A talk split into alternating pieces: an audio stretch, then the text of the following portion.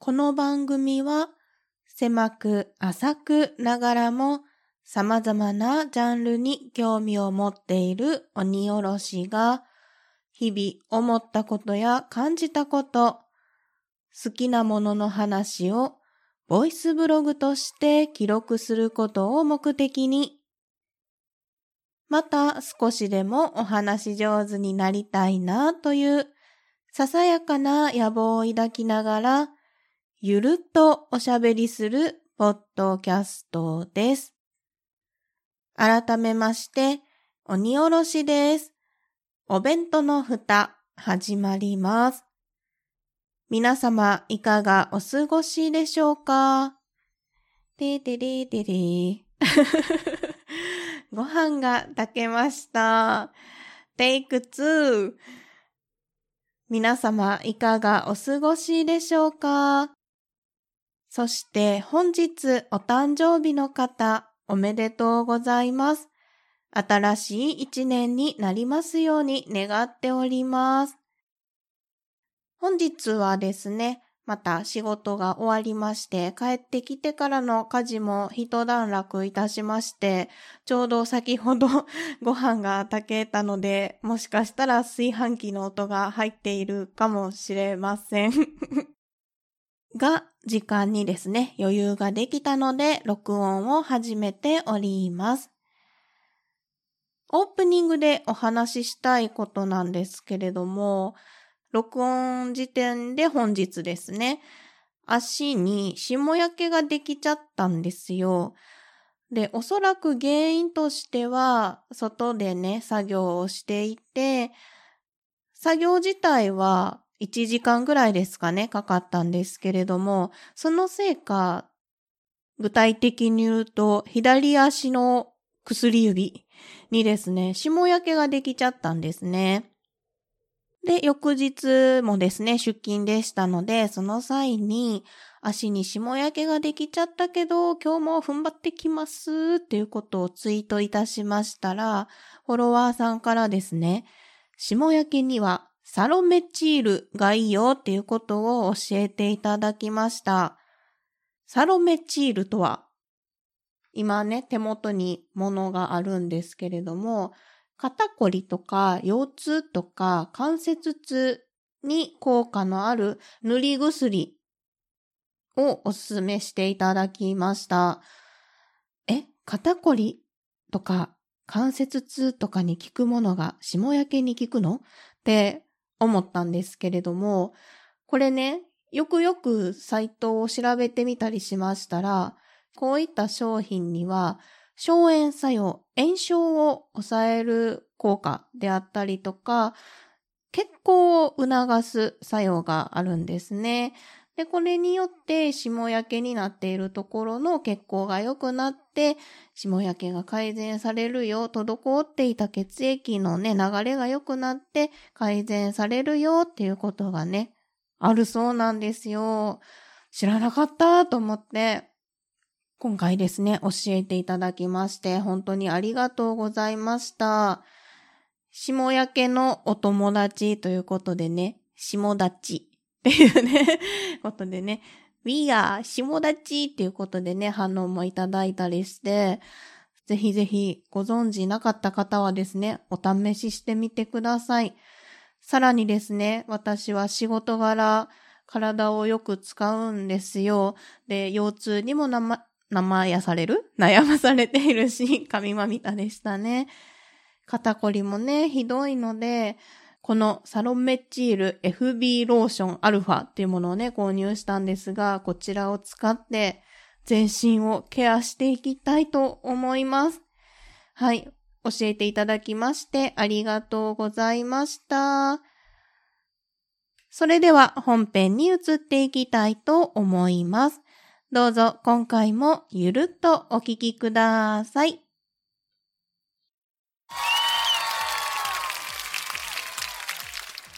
企画書の字が小さすぎて読めない。えでもやいやいラジオを聞くと世界が変わるんです。すごいはっきり聞こえる。大きく見えちゃうんです。ホワイトノイズがカットされてる。長時間聞いても飽きない。象が踏んでも壊れないポッドキャスト。さすがメイドインジャパンやいやいラジオ大好き。それでは本編に移っていきたいと思います。今回はですね、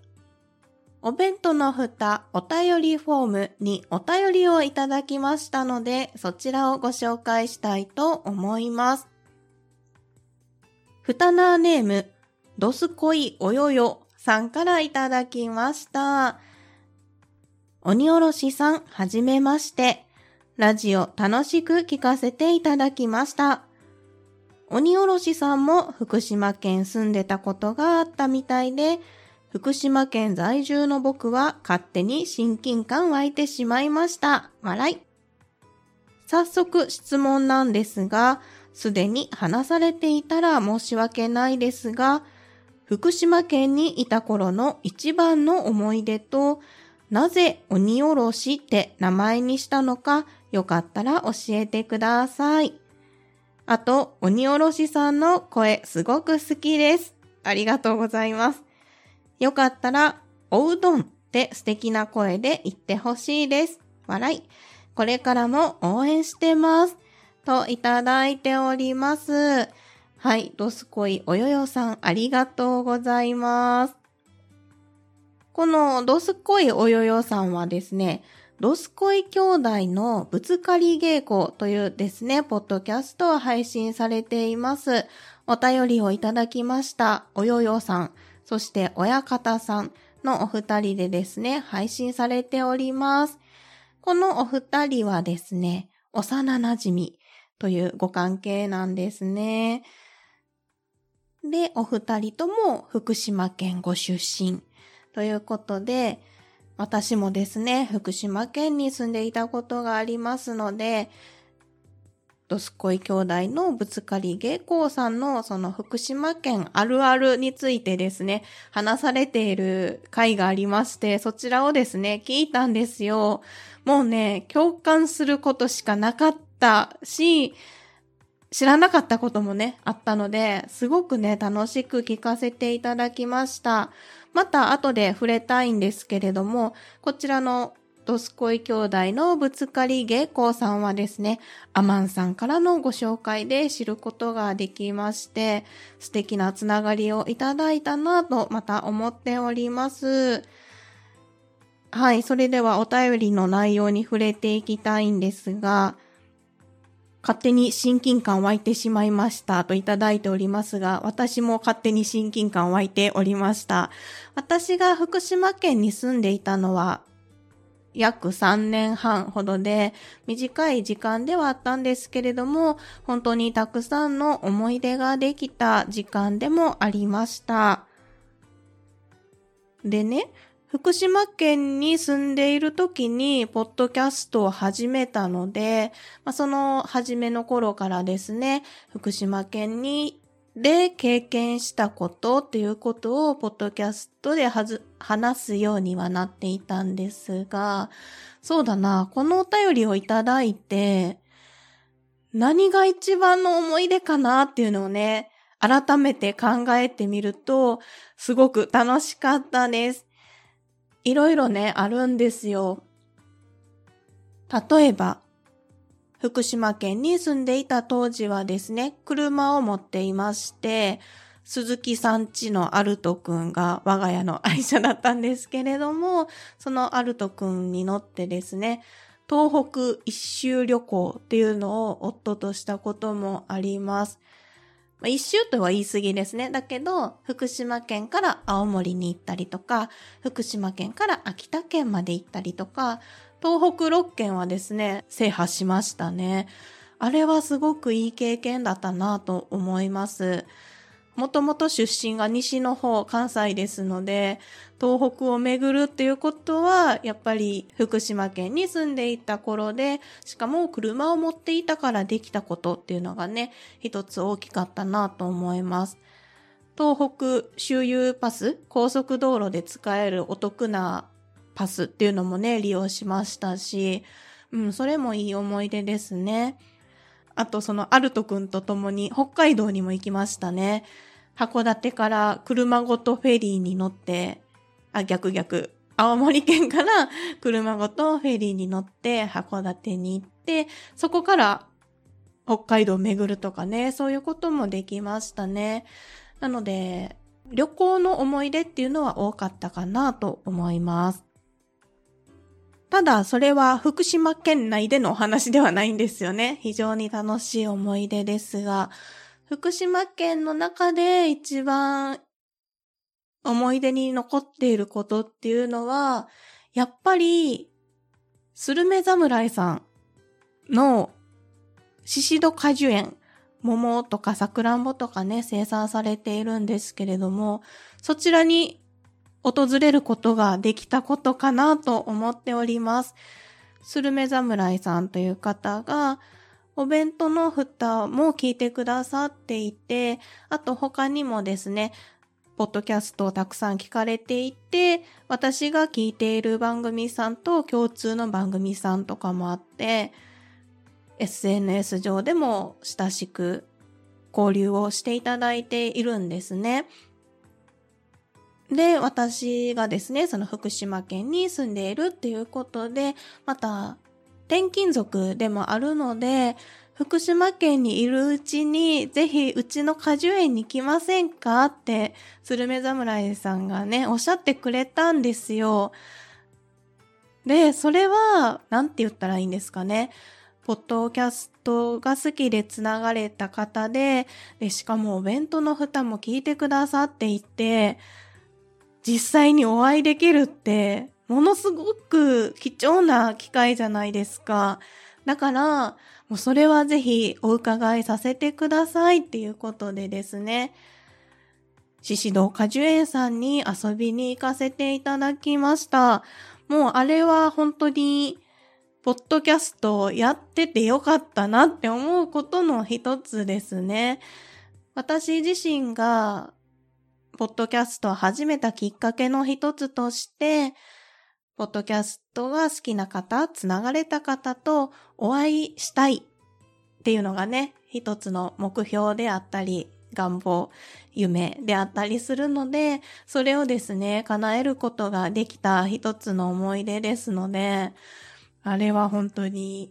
貴重な経験をさせていただきました。しかも実際にそこでね、生産されている CX っていう桃がね、あるんですけど、もうあれは桃の概念を覆されたっていうね、うん、素晴らしい体験でした。実際にその場で、もぎたての CX をかじらせていただいて、でね、スルメさんがね、本当に優しい方なんですよ。最近、ツイッター上ではお見かけしてない気がするんですが、お元気にね、過ごされていたらいいなと思います。うん、だからね、そういったご縁はですね、これからも大切にしていきたいなと思っております。はい。といったところで、福島県にいた頃の一番の思い出のお話でした。もう一つですね、質問いただいております。なぜ鬼おろしって名前にしたのか教えてくださいということですね。こちらも改めてお話をしてみたいなって思うんですが、コンビニエンスなチキンたちっていうですね、とっても面白いポッドキャスト番組さんがあるんですよ。で、そちらは、ミヤさんっていう方と、ウッシーさんという方がパーソナリティをされていて、さらにグリーンさんという方がディレクターをされております。でね、結論から言うと、このコンビニエンスなチキンたちさんに名前を付けてもらったっていうところがあるんですけど、その経緯をもう少し詳しく話させてください。コンビニエンスなチキンたちを聞き始めたきっかけが、ユンユン白書っていうね、別のポッドキャスト番組さんなんですけど、そちらでドラゴ部、ドラゴンクエスト5をユンユン白書を配信されてますユンユンさんと、コンビニエンスなチキンたちのミヤさんが、プレイの経過をですね、お話しするっていうことをね、されていて、その時に初めてミヤさんの声を聞いたんですね。で、その後ですね、ウッシーさんもこのユンユン白書にゲストで来られていて、コンビニエンスなチキンたちっていう番組をそのユンユン白書から聞くっていうきっかけがあったんですよ。で、まあ、そこからですね、まあハマりまして コンビニエンスなチキンたちのその聞き始めた回から最新回までも聞いたし、過去回も聞いたし、前身の番組の地方のクラブ工場委員会っていうのもされていて、それもね、全部聞いたんですよ。そのぐらいコンビニエンスなチキンたちさんにハマって、で、ある時期にお便りをしたんですね。で、その時期っていうのが私の誕生日だったんですよ。なので、みやさん、うっしーさん、お願いします。誕生日プレゼントとして、こんちきネーム、ラジオネームですね、をつけてくださいっていうことをね、お願いしたんですよ。前置きが長くなってしまいましたが、その時に、みやさんとうっしーさんにつけていただいた名前が、優しい鬼おろしだったんですね。で、当時はまだ私自身は配信をしていなかったので、それをツイッターネームであったり、ラジオネームとして使っていたんですが、いよいよですね、自分が配信を始めたいなって思った頃に、こんちきのお二人につけていただいたその優しい鬼おろしから優しいは心の中にしまって鬼おろしっていうところだけね、そのまま引き継がせていただいて鬼おろしとして活動をしておりますという経緯がございます。非常に長くなってしまって申し訳ございませんが、そういった経緯がありました。そう、だから、大好きな番組さんにつけていただいた名前っていうのは、これからも大事にしていきたいなと思っております。そうそう。だから、いっちゃんはじめにつけていただいた優しい鬼おろしのニュアンスも好きなので、どこかに何かをしたいときにはそ、それもね、また使いたいなと思っております。はい。といったところが鬼おろしの名前の由来でございました。今回お便りいただきました、ドスコイ兄弟のぶつかり稽古のおよよさんとのですね、つながりがアマンさんにご紹介いただきましたっていうことだったんですけれども、本当にこのポッドキャストのつながりって素晴らしいなというかすごいなって思っているんですよ。自分が配信をするようになってから広がったつながりっていうのももちろんありますし、今回みたいにですね、教えていただいて広がったつながりっていうのもものすごくたくさんありますし、ポッドキャストを聞いていって出てきた、出されていた番組さんをまた聞いて、またそのね、枝がどんどん広がっていくっていうのがものすごく素敵だなって思っていて、もう沼にズブズブにハマっているんですけれども、非常に楽しい時間をね、過ごすことができております。アマンさんにはですね、他にも、ヒカルンバーの知らんけどっていうね、関西ご出身の方で、還暦を機に上京されまして、で、そちらでお仕事されながら、配信されている一人喋りの番組さんなんですけど、ものすごく軽快でテンポが良くて、私は関西出身ですので、その関西弁が心地よいなって思いながらね、聞いたり、思わずくすって笑ったりっていうことができる番組さんであったり、あと、椿ライドさんからはですね、よかった探しっていうね、ポッドキャスト番組さんをご紹介もしていただいたりしております。こちらはリコさんという方が配信されてます。またまた女性の一人喋りの番組さんなんですけど、日々の出来事とかものに対してこれが良かったっていうのをご紹介されているんですね。こちらも非常に教えていただいて最近聞き始めたんですが、すっかりハマっている番組さんでございます。話があっちゃこっちゃに行ってしまったんですが、まあ、こういったですね、ポッドキャストのつながりってすごく嬉しいなといいなと思っていますっていうね、お話をね、したかったんですよ。はい。では、お便りに戻ります。最後にリクエストをいただいておりました。おうどんを素敵な声で言ってほしいということでリクエストをいただいております。せっかくですので、関西イントネーション風でチャレンジしたいと思います。おうどん。あれ？どっちかな？おうどんかな？どっちかわからないですが、おうどんですね。いいですね。温まりますね。はい。ということで、これからも応援していますと、激励のメッセージもいただきました。ドスコイおよよさん、お便りありがとうございました。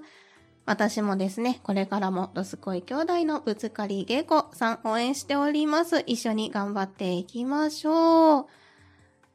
ぜひですね、今回この配信を聞いていただきました皆様、ドスコイ兄弟のぶつかり稽古聞いてみてください。幼馴染ならではの非常に軽やかな掛け合いトークが聞けますので楽しいですよ。よろしくお願いいたします。はい、最後におよよさん。今回お便りいただきましたので、もし差し支えなければ、鬼おろしに個人情報教えたってもええでっていうことがね、ございましたら、ステッカーをお送りしたいと思います。また、ご一報いただけますと幸いです。DM でも結構です。お待ちしております。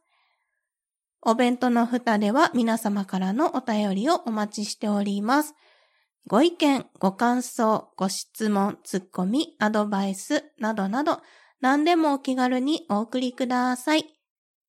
メールアドレスはお弁当のふた、アットマーク、gmail.com。お弁当のふたは小文字で、o-b-e-n-t-o-n-o-f-u-t-a です。ツイッターも解説しております。ツイッターアカウントは、アットマーク、おべふた361。おべふたは、o-b-e-f-u-t-a。361は数字です。検索してみてください。ハッシュタグはおべふた。おべはひらがな、ふたはカタカナです。Gmail、もしくは Twitter の DM、お弁当のふたお便りフォームにお便りをいただきますと番組のステッカーをプレゼントしております。ぜひお気軽にお送りくださいませ。また、ハッシュタグおべふたでメッセージをいただきますと、ハッシュタグ大運動会でご紹介させていただきます。こちらもぜひお気軽にお送りくださいませ。それでは今回も最後までお聞きいただきましてありがとうございました。